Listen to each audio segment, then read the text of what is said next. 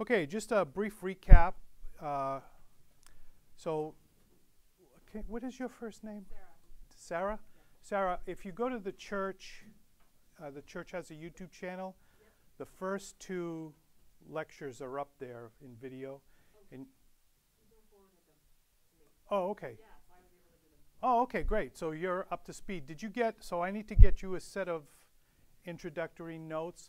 I'll tell you what, um, maybe if before you leave tonight you give me your email, I can email them to you in PDF form. So you have them? Great.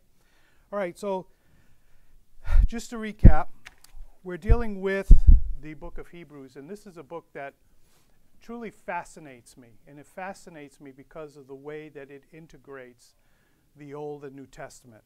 And, you know, we have a tendency to view the Old Testament, New Testament with a hard division between, but the book of Hebrews just really integrates the two together in such a way so that we can we can see the richness and appreciate the richness of the stories in the Old Testament and see how they how it fits together with New Testament with New Testament thought with New Testament theology. So you remember that I said that we don't know who the author of Hebrews was. He was a second generation believer, that much we know. He was not an apostle. Uh, and he was writing to, to Messianic Jews who were living in the diaspora. The diaspora means 10 cities that were scattered throughout uh, Asia Minor, that area there. And they were the more open minded liberal wing of Judaism. They were Hellenistic, they embraced, for the most part, Hellenistic culture, and uh, they, they tended to be more affluent and lived a more cosmopolitan lifestyle. They spoke primarily Greek, and so they would use the Greek Septuagint uh, to study the Holy Scriptures. So the author of Hebrews is concerned. He's concerned uh, because his concern laid along the line two lines basically. One, that there were people in in in these Jewish communities, in these messianic Jewish communities, that had not fully embraced the concept of Jesus as the Messiah. And the second line of concern was it was it was a a problem of the day that when apostles would go through the communities sharing the gospel, that behind them would come Judaizers, those who would seek to bring them back under the law in some way, shape, or form. And so the author is writing to them and he's dealing with these subjects and he is basically his the the uh, the letter is a contrast between old and new. The old was not bad, uh, but it was incomplete, and the new is better because it is complete. And so he begins his letter, which we looked at two weeks ago, by contrasting the way God gave revelation in the in the old and old times to the patriarchs by the prophets that it was a little here, a little there, no one had the complete revelation. But finally, with the coming of the Messiah, God has fully spoken through Jesus. And so, so everything that God has to say to mankind, he has spoken fully and finally through Christ the Lord. And so now he, he is going to he is going to prove his case, but that Christ is the fulfillment, and uh, with the coming of Christ, the the that which is old is done away with. It's passing away. It has passed away. But some some of the Jews were having a problem embracing this. We looked at some reasons. It's, it's hard for us to make the cultural adjustment. That's why I wanted you to see that video last week and to understand that for, for you as a Jew to profess your faith in Jesus as the Messiah essentially meant, well, that you were put out of the synagogue. And, you know, we, we, we think of synagogue as being excommunicated from the church, no big deal. I'll just go to the church down the street. But to be put out of the synagogue was essentially to have what was what was called the ban placed upon you. So you were out of the community, your family disowned you, you were all on your own. And so there was this struggle here.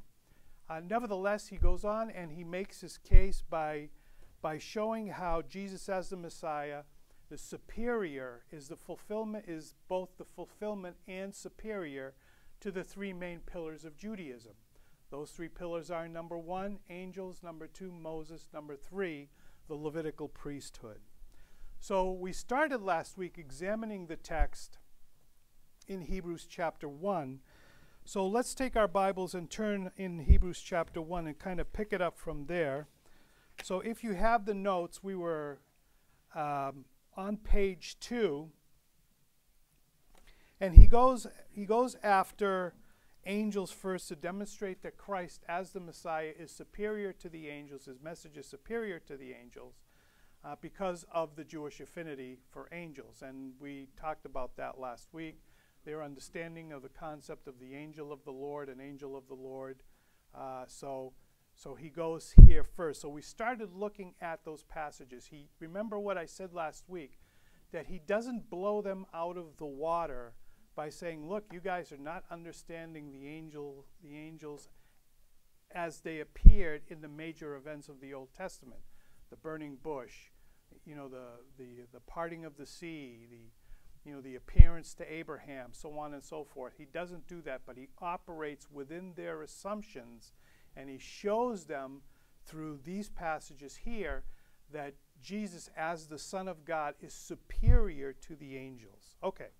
So that's kind of where we were last week. So, so I'm going to pick it up uh, once again on page 2, verse 4, uh, part B there, and pick it up at verse 4. Hebrews chapter 1, verse 4. Having become so much better than the angels, as he has by an inheritance obtained a more excellent name than they. So the author then goes and, and he uses seven citations from the Old Testament to demonstrate that Jesus is given a higher status and has a, a more regal and supreme name than they. In verse 5 of Hebrews chapter 1, we read, For to which of the angels did he ever say, You are my son, today I have begotten you? And uh, God calls angels and believers sons of God. And you'll never find an angel referred to as, a, as the Son of God.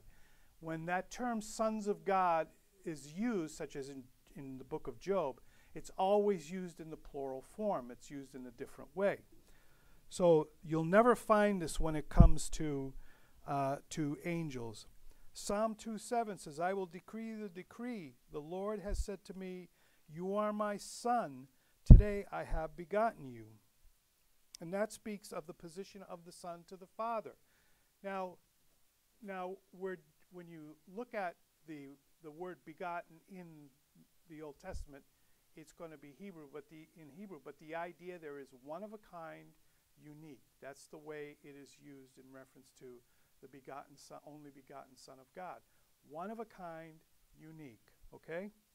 So it speaks of the position of the Son to the Father, only begotten, not birth or origin, but a legal term that stresses the rights of the firstborn. No single angel was ever called a Son of God. This is speaking about a unique, one of a kind relationship with the Father. Then we move on to Hebrews chapter 1, verse 6, which reads But when he again brings the firstborn into the world, he says, let all the angels of God worship him. And this is a quote of Psalm 97, verse 7. So let's take our Bibles and turn to 97, Psalm 97.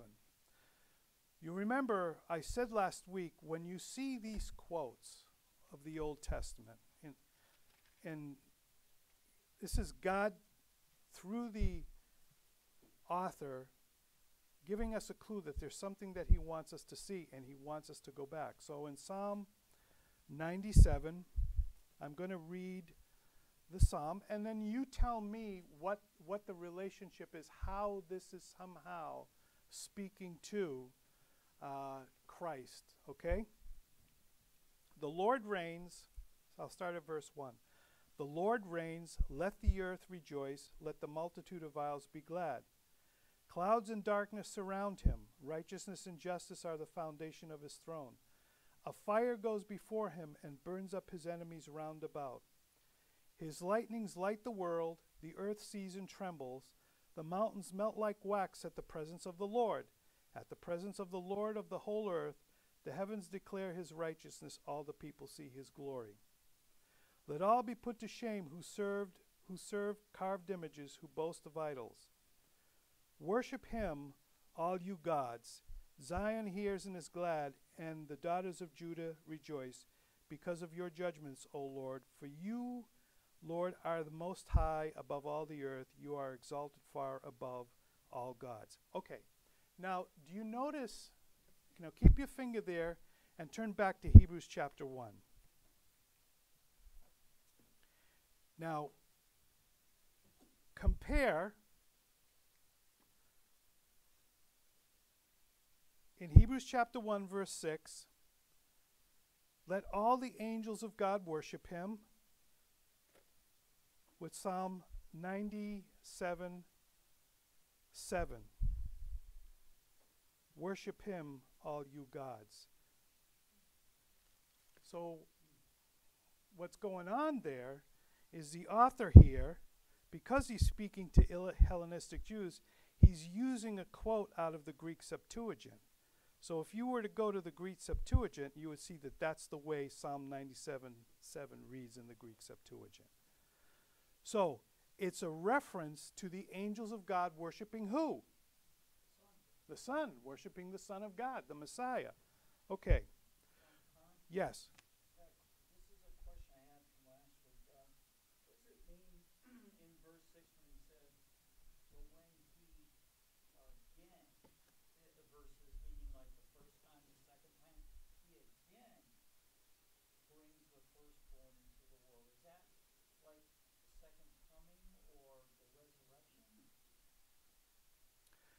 Um, yeah, I'm thinking that it is probably the second coming. Although I'll have to get back to you on it, I'm not sure. But I've got to look at the Greek text there, uh, but I'm thinking that that's what it's referring to. Okay, so, but when he brings, when he again brings the firstborn into the world, he says, Let all the angels of God worship him.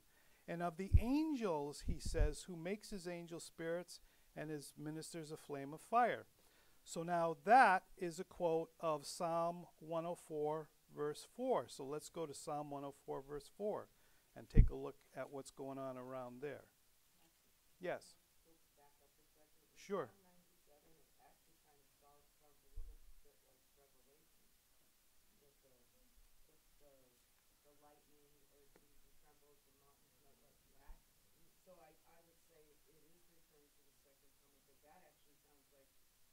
Yeah. Yep. So it's apocalyptic. It's it's an apocalyptic psalm that talks about the sun, the return of the sun. Yes, Psalm 107. Let me check my. Hmm, Psalm 104. Verse 4. Blessed, I'll start at verse 1. Bless the Lord, O my soul.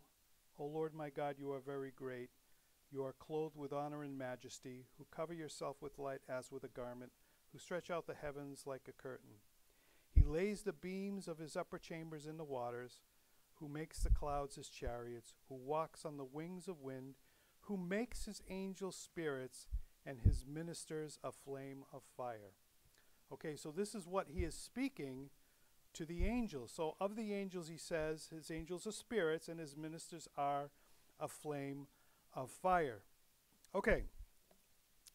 So, over on page three now, in your notes.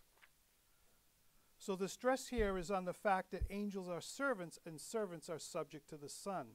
So, servants here mean religious devotion.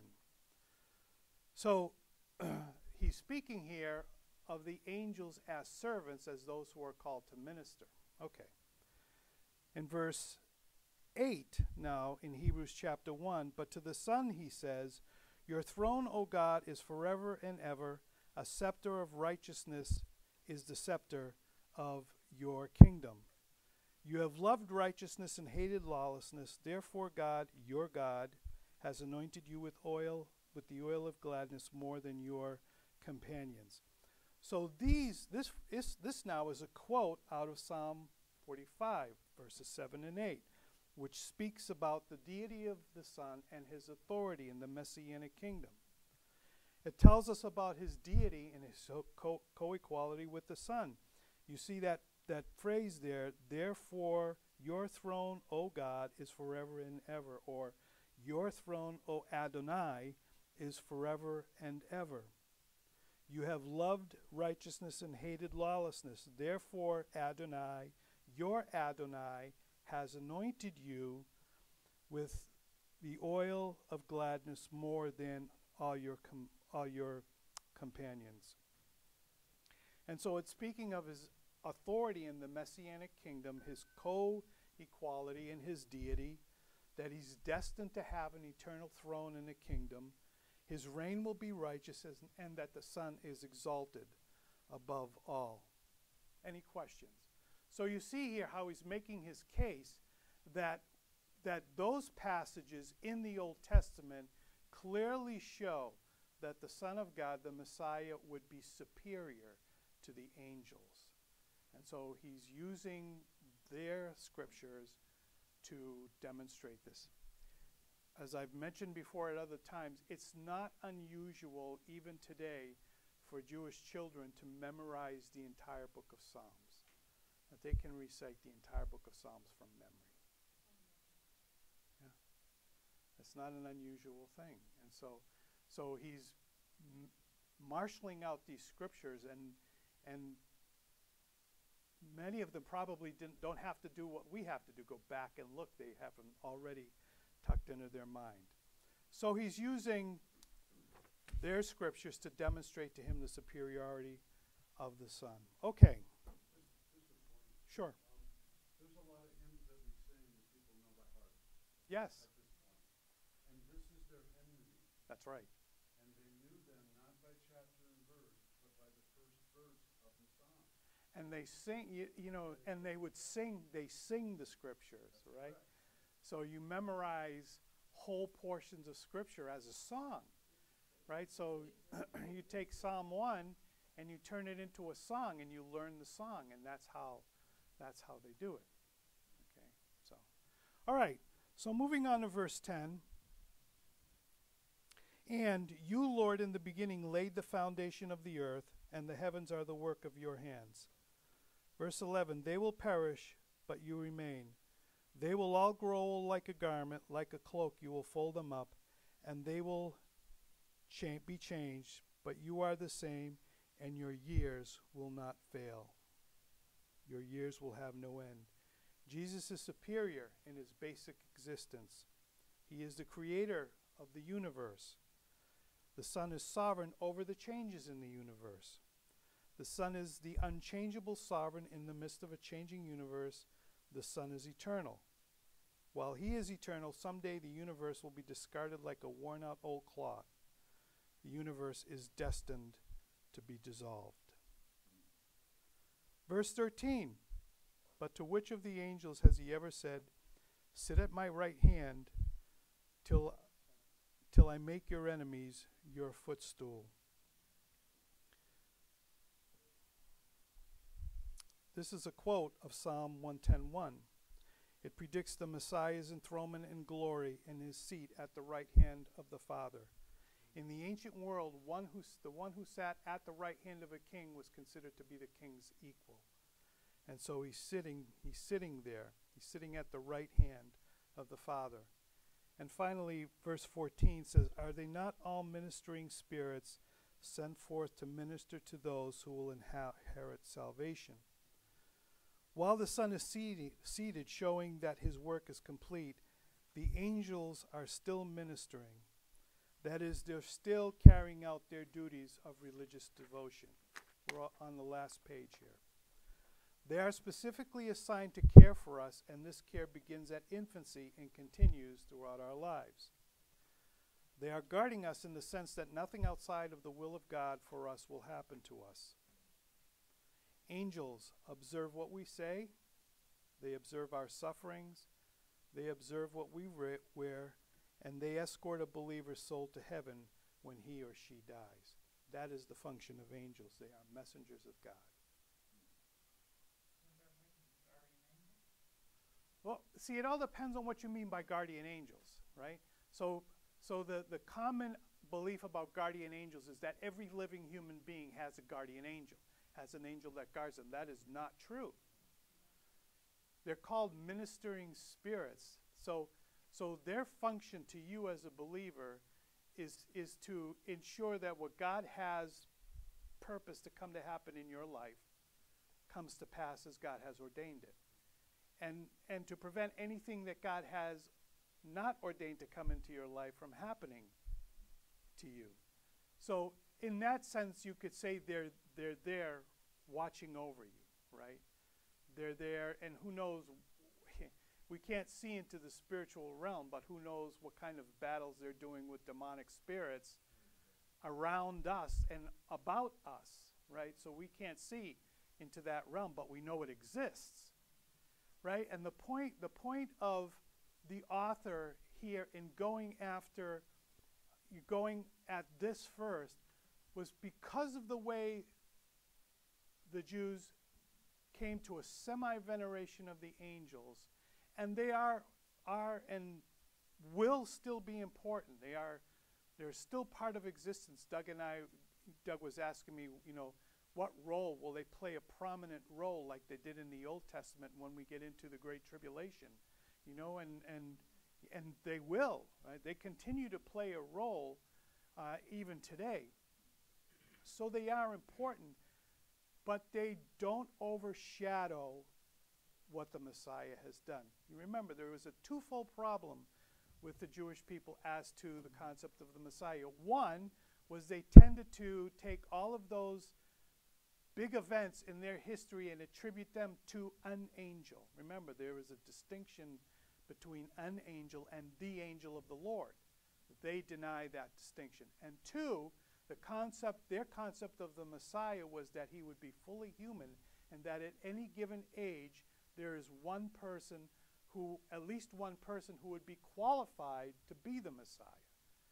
Right? So there, therein lies the problem, therein lies the rub. And so the author of Hebrews demonstrates through their scripture, through Old Testament passages that every Jewish person is familiar with, that where those passages speak to the Messiah, they always speak to the Messiah as being more exalted than the angels, and in fact, being level with the deity, okay? Being very God of God. Yes? So their conception of, Messiah is really another king that comes on the scene like David Yes. or Solomon.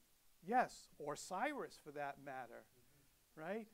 Cyrus, my anointed, right? Remember, we looked at that at, at week one. When you look at that in the Hebrew, it's Cyrus, my Meshiach. Cyrus, my Messiah right? And so, and so that's the way they view the coming of the Messiah. And there are sects of Judaism today that don't even believe in the person, a personal Messiah, but of a, what's called a messianic age, right? Where a messianic age will dawn upon the world. Okay, so, so that's what this is all about. So he goes after that and he demonstrates to them from their own scriptures that all of those passages that were quoted, and there's a whole bunch of them there, we just kind of skimmed through them, and they're in from verses uh, 5 to 14, all speak to the Messiah and the Messiah as being superior to the angels. Okay, now there's a point to all of that, and that will come next week. All right, so let's go through the conclusion here. The two main points of the whole chapter to demonstrate that what God the Father has to say through God the Son is fully and finally what he has to say to mankind. There's nothing else to be awaited or sought after concerning revelatory information. And there's nothing more. And so all of those, you know, and, and this is this is an ongoing problem in the church today. There are those who claim to are receiving revelatory information from God, you know, you, you scan on YouTube, right? I was just looking on YouTube today. I basically go on YouTube every morning to watch Tucker Carlson's commentary from the night before. But there's always somebody on there who says, I died and went to heaven for 15 minutes, and this is what Jesus said to me. It's all over the place, right? So, so here's the thing. And then there's the issue of those who are claiming to get prophetic prophetic information today, right? I joke around with Roman that I'm a prophet, right? Because I see things coming down the highway and I call them, but it's just a joke, right? Because there's there's a specific test to those who are claiming to be prophets and who are receiving revelatory information from God. What is the test? They can't be wrong, not even a single time. And if they're wrong one time, they're false prophets and they're subject to the death penalty. Under the old covenant. I don't know. I don't know that it's repeated in the New Testament. I'm hedging my bet. You're, you're hedging your bet, but you don't know what God is going to do, right? Right? So in the Commonwealth of Israel, false prophets were who, who were, were put to death. Right? In the new dis, in the new covenant, in the new covenant age, God deals with it, right? However he deals with it. Okay, so the point being is that whatever else God has to say to mankind, he has spoken through Christ. That's it. There is no more revelatory information that is coming on the scene. Point two God is very serious about those who would disregard both what the Son has said and those who would minimize what he has said by searching for more or new revelatory information. The song, Looking for Love in All the Wrong Places. Humanity has replaced looking for love with looking for information in all the wrong places. All of the answers, all of the solutions, all of the direction that our lives need come through the Son.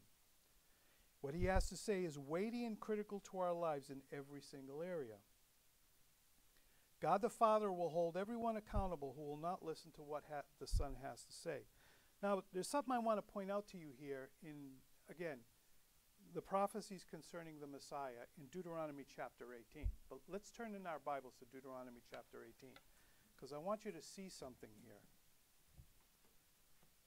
And then you can, in turn, use this in your ministry to your Jewish friends. In Deuteronomy chapter 18. Now, I'm going to read it. I want to see if you can if you pick it up what's going on in here. In Deuteronomy chapter 18, starting at verse 15. The Lord your God will raise up for you a prophet like me from your midst, from your brethren, him you shall hear. According to all you desired of the Lord your God in Horeb, in the day of assembly, saying, Let me not hear again the voice of the Lord my God, nor let me see this great fire any more, lest I die. And the Lord said to me, What they have spoken is good.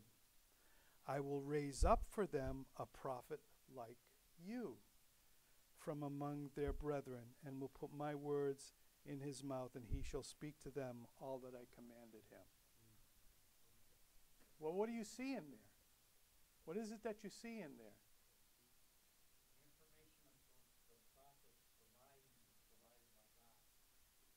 He's gonna be a man. He's gonna be kind of like a priest. 'cause Moses, Moses was the one who indoctrinated the priesthood. Um, and he's gonna be the go-between between us and God. Right. So, but there's a little more than that, where he says, I will raise up for you a prophet like me. Like me, dual nature, divinity and human. You see it? There it is, right there. This prophet would be dual nature, divine and human. There it is, right there in Deuteronomy chapter 18. So we take it as like me, Hashem, Yes. like Yeah, look, yeah, look up the Hebrew. Look up the Hebrew. yes. Uh huh. Yeah. oh. So, wait a minute. So you don't have in um, in verse 15, Deuteronomy 18, the Lord your God will raise up for you a prophet like me. Yep. And then in 18 it says like you.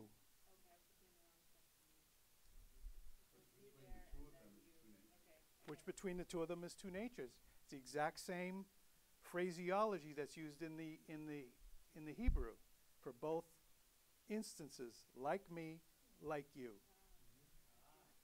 You see it? Like me, like you. It's right there in Deuteronomy 18.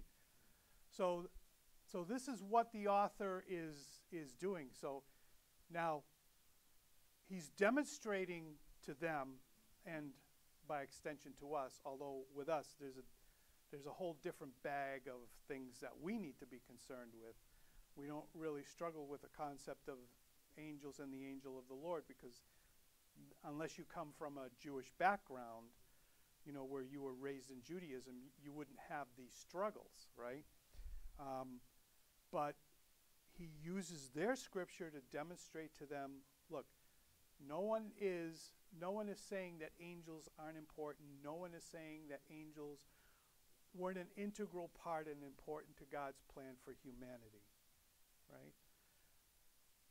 But they were not on equal par with the Messiah. Because the Messiah, the one who would sit on, Davidic, on the Davidic throne, is both human and divine, which is something that they struggle with to this day. Okay, all right. Any questions? Yes.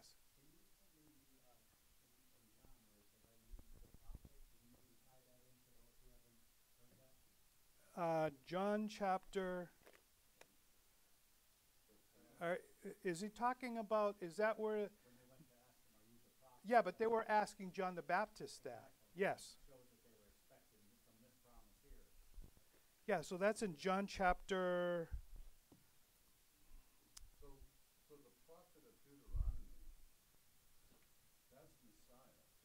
Yes. Yes.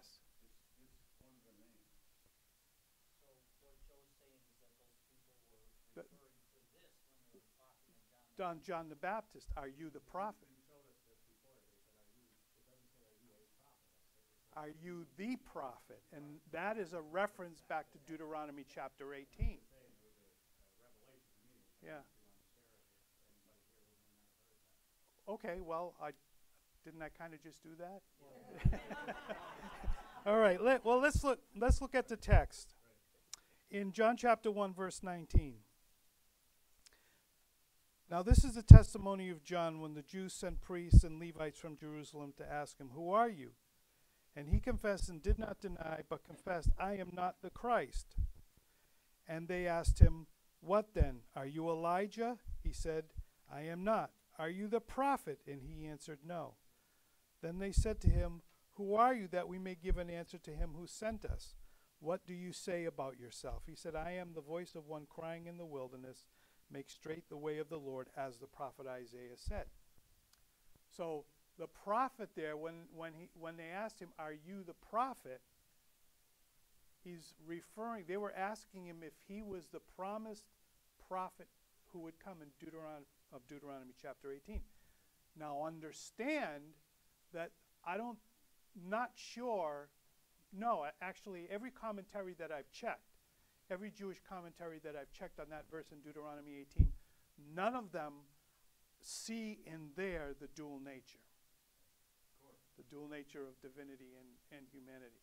As a matter of fact, most Christians don't see that in there, but it's there. It's there, right?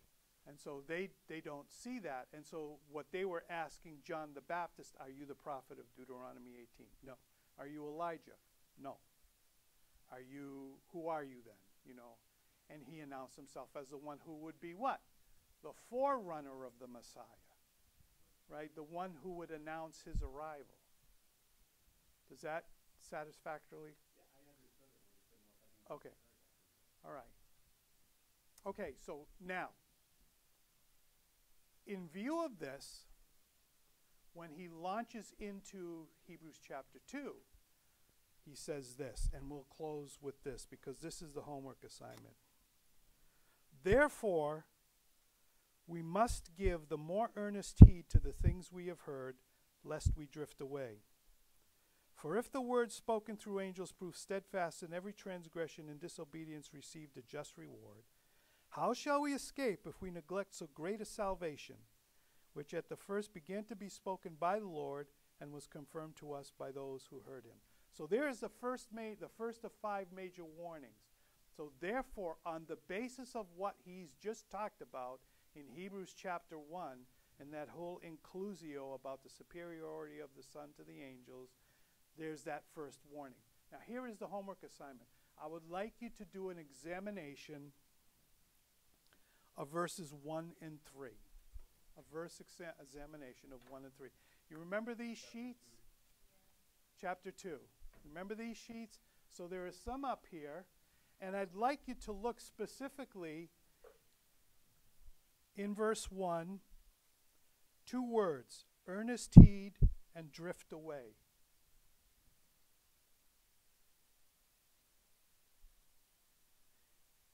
And in verse 3, the word escape and neglect. Now let's see what you come up with. And then we will. I have the notes here, but don't look at them. Okay? I'm not e- exactly sure that I even parsed them out in the notes, but I have the notes here for the next lesson. Now, yeah, I'm done. Okay, I'll keep them to next week. So I have sheets here. I have some extra sheets here. Remember how we did it? Use a concordance, right? Look up the word in a concordance. And then, um, so here's what you want to do you want to read the chapter, read the entire chapter, get a sense of what the chapter is saying, right? You know, what is the what is the primary theme of the chapter, right? And then you go down to the verse, right? And kind of get a sense of what the verse is, is saying, and then you hone in on the words. And then we'll come back next week and we'll uh, and we'll discuss it. Neglect.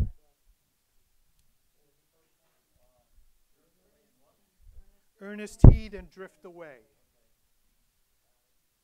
Okay? Because this is where the warning now becomes a, we, we see its relevance not only for the, he, the Messianic Jews to which this letter was written, but where it touches us as well. Right?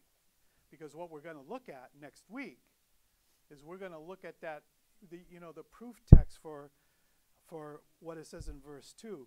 For if the word spoken through angels proved steadfast, and every transgression and disobedience received a just reward. So if the word that was mediated, if, if the things that were delivered through angels in the Old Testament, now remember, using their frame of reference, came to the, in reference to the angels, if it received such a harsh judgment and justice, how much more so if we neglect what Messiah has brought to us, right? And, and we'll look at that. We'll look at, you know, we'll look at this. We won't get deep into it, but we'll look at what the purposes were of the sacrifices in the Old Testament, and you'll find out that they were, they were for, they were very restricted in their application, and that any violation usually was subject to the death penalty. Right? So, but we'll look at that next year. That's why I want you to look at those words because now you'll see, look, we're under the same caution here, right? It's the same Messiah, right? Okay. With that said, if there are no more questions, I'm going to end it here. I don't want to go any further into it.